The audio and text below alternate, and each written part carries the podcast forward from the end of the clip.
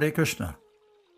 This is a reading from the Srimad Bhagavatam, third canto, chapter 24, texts 41 through 47. Kardama Muni's path of renunciation and enlightenment.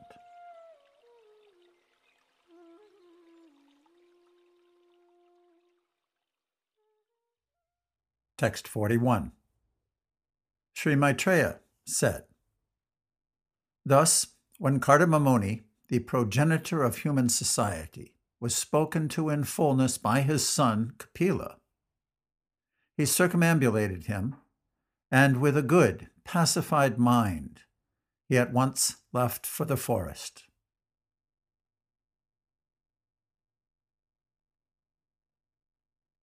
Purport by Srila Prabhupada. Going to the forest is compulsory for everyone. It is not a mental excursion upon which one person goes and another does not. Everyone should go to the forest, at least as a vanaprastha. Forest going means to take 100% shelter of the Supreme Lord, as explained by Prahlad Maharaj in his talks with his father. Sada Samudvignya Diham from the Srimad Bhagavatam 755. People who have accepted a temporary material body are always full of anxieties. One should therefore not be very much affected by this material body, but should try to be freed. The preliminary process to become free is to go to the forest or give up family relationships and exclusively engage in Krishna consciousness. That is the purpose of going to the forest. Otherwise, the forest is only a place of monkeys and wild animals. To go to the forest does not mean to become a monkey or a ferocious animal.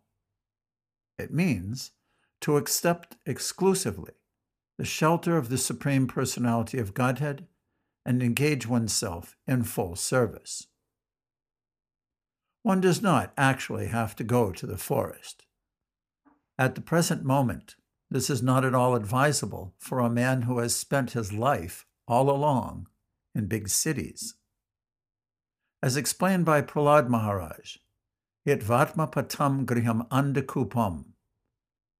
One should not remain always engaged in the responsibilities of family life because family life without Krishna consciousness is just like a blind well. Alone in a field, if one falls into a blind well and no one is there to save him, he may cry for many years, and no one will see or hear where he is crying from.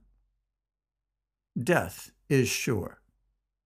Similarly, those who are forgetful of their eternal relationship with the Supreme Lord are in the blind well of family life.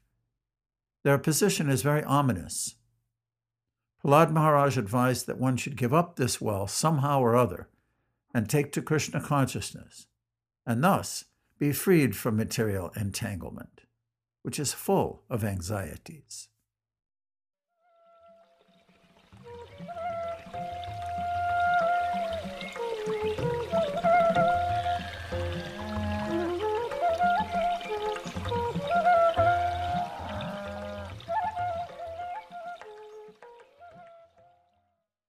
Text 42.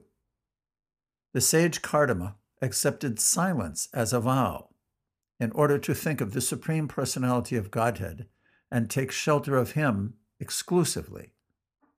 Without association, he traveled over the surface of the globe as a sannyasi, devoid of any relationship with fire or shelter.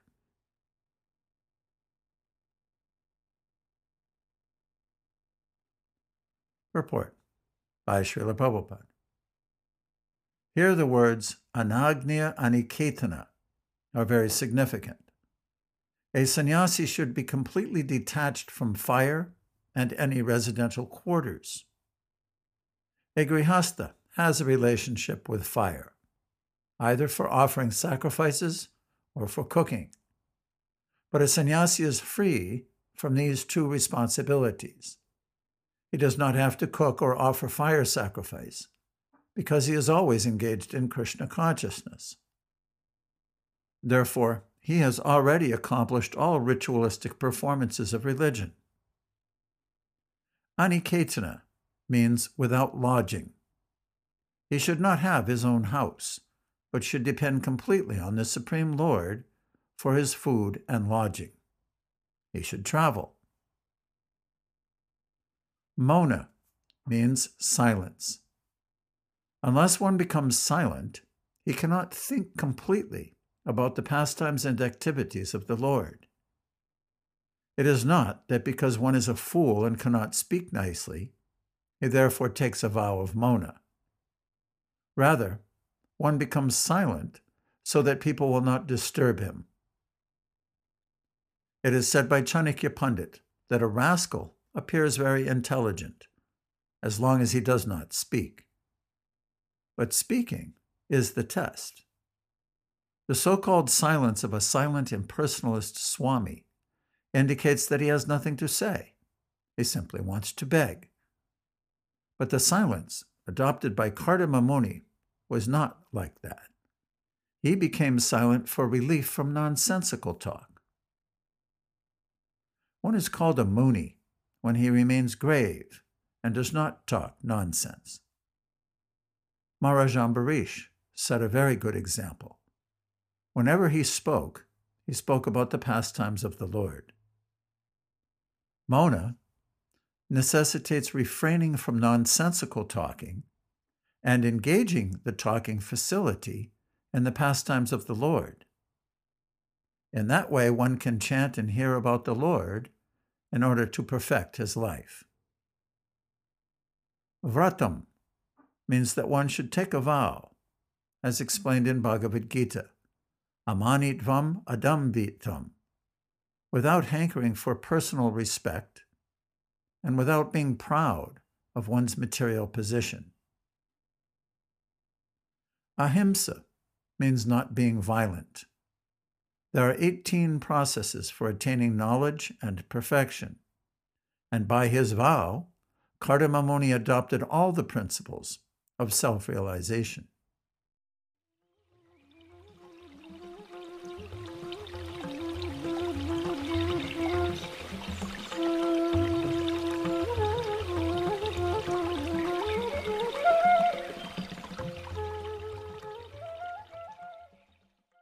Text 43.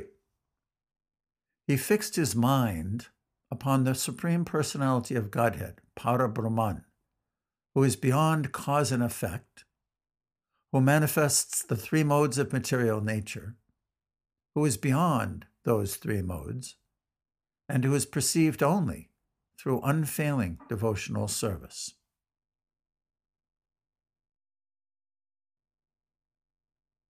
Purport by Srila Prabhupada. Whenever there is bhakti, there must be three things present the devotee, the devotion, and the Lord. Without these three, bhakta, bhakti, and bhagavan, there is no meaning to the word bhakti.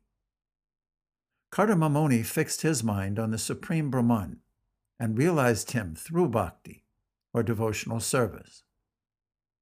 This indicates that he fixed his mind on the personal feature of the Lord, because bhakti cannot be executed unless one has the realization of the personal feature of the absolute truth. Gunavabhase. He is beyond the three modes of material nature, but it is due to him that the three modes of material nature are manifested. In other words, Although the material energy is an emanation of the Supreme Lord, he is not affected, as we are, by the modes of material nature. We are conditioned souls, but he is not affected, although the material nature has emanated from him. He is the supreme living entity and is never affected by Maya. But we are subordinate minute living entities, prone to be affected by the limitations of Maya. If he is in constant contact with the Supreme Lord by devotional service, the conditioned living entity also becomes free from the infection of Maya. This is confirmed in Bhagavad Gita. Sagunan samatityaitan. A person engaged in Krishna consciousness is at once liberated from the influence of the three modes of material nature. In other words, once the conditioned soul engages himself in devotional service, he also becomes liberated, like the Lord.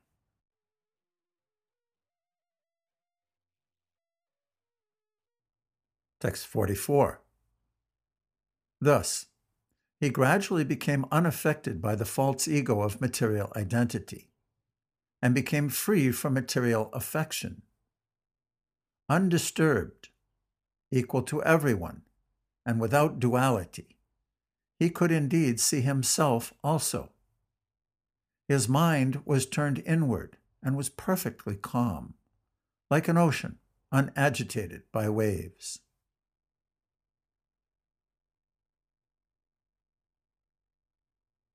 Purport by Srila Prabhupada. When one's mind is in full Krishna consciousness, and one fully engages in rendering devotional service to the Lord, he becomes just like an ocean, unagitated by waves. This very example is also cited in the Bhagavad Gita. One should become like the ocean. The ocean is filled by many thousands of rivers, and millions of tons of its water evaporates into clouds. Yet the ocean is the same, unagitated ocean. The laws of nature may work, but if one is fixed in devotional service at the lotus feet of the Lord, he is not agitated, for he is introspective. He does not look outside to material nature, but looks into the spiritual nature of his existence. With a sober mind, he simply engages in the service of the Lord. Thus, he realizes his own self without false identification with matter, and without affection for material possessions. Such a great devotee is never in trouble with others because he sees everyone from the platform of spiritual understanding. He sees himself and others in the right perspective.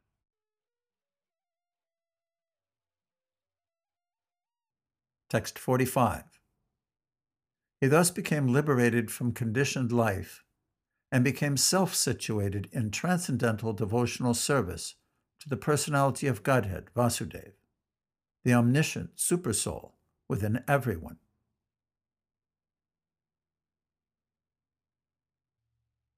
Purport by Srila Prabhupada. When one engages in the transcendental devotional service of the Lord, one becomes aware that his constitutional position as an individual soul is to be eternally a servitor of the Supreme Lord, Vasudeva. Self realization does not mean that because the Supreme Soul and the individual soul are both souls, they are equal in every respect. The individual soul is prone to be conditioned and the Supreme Soul is never conditioned. When the conditioned soul realizes that he is subordinate to the Supreme Soul, his position is called labdhatma, self realization, or mukta bandhana, freedom from material contamination. Material contamination continues as long as one thinks that he is as good as the Supreme Lord or is equal with him. This condition is the last snare of Maya. Maya always influences the conditioned soul. Even after much meditation and speculation, if one continues to think himself one with the Supreme Lord, it is to be understood that he is still in the last snares of the spell of Maya. The word parena is very significant. Para means transcendental, untinged by material contamination. Full consciousness that one is an eternal servant of the Lord is called para bhakti. If one has any identification with material things and executes devotional service for the attainment of some material gain, that is viddha bhakti, contaminated bhakti. One can actually become liberated by the execution of para bhakti. Another word mentioned here is sarva gye. The supersoul, sitting within the heart, is all cognizant. He knows. I may forget my past activities due to the change of body, but because the Supreme Lord, as Paramatma, is sitting within me, he knows everything. Therefore, the result of my past karma or past activities is awarded to me. I may forget, but he awards me suffering or enjoyment for the misdeeds or good deeds of my past life. One should not think that he is freed from reaction because he has forgotten the actions of his past life. Reactions will take place, and what kind of reactions there will be is judged by the supersoul, the witness.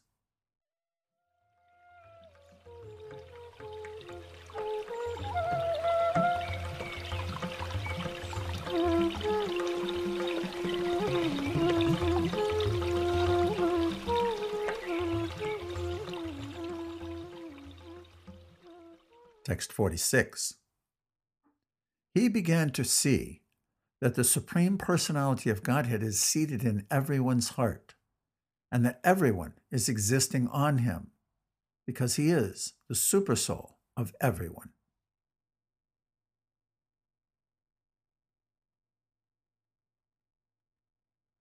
Purport by Srila Prabhupada that everyone is existing on the Supreme Personality of Godhead does not mean that everyone is also Godhead. This is also explained in Bhagavad Gita. Everything is resting on Him, the Supreme Lord, but that does not mean that the Supreme Lord is also everywhere. This mysterious position has to be understood by highly advanced devotees. There are three kinds of devotees the neophyte devotee, the intermediate devotee, and the advanced devotee. The neophyte devotee does not understand the techniques of devotional service, but simply offers devotional service to the deity in the temple. The intermediate devotee understands who God is, who is a devotee, who is a non devotee, and who is innocent. And he deals with such persons differently.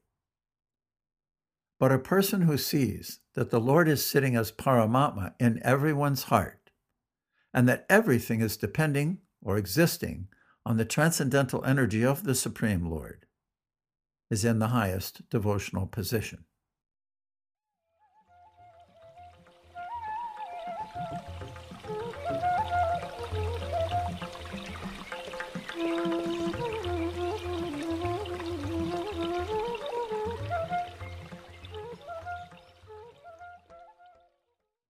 Text 47. Freed from all hatred and desire, Kardama Muni, being equal to everyone because of discharging uncontaminated devotional service, ultimately attained the path back to Godhead.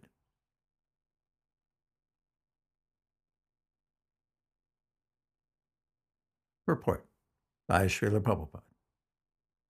As stated in Bhagavad Gita, only by devotional service can one understand the transcendental nature of the Supreme Lord.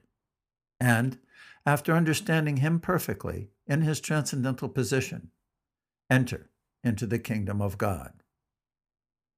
The process of entering into the kingdom of God is Tripada Bhuti Gati, or the path back home, back to Godhead, by which one can attain the ultimate goal of life Kardama Muni, by his perfect devotional knowledge and service, achieved this goal, which is known as Bhagavati Gati.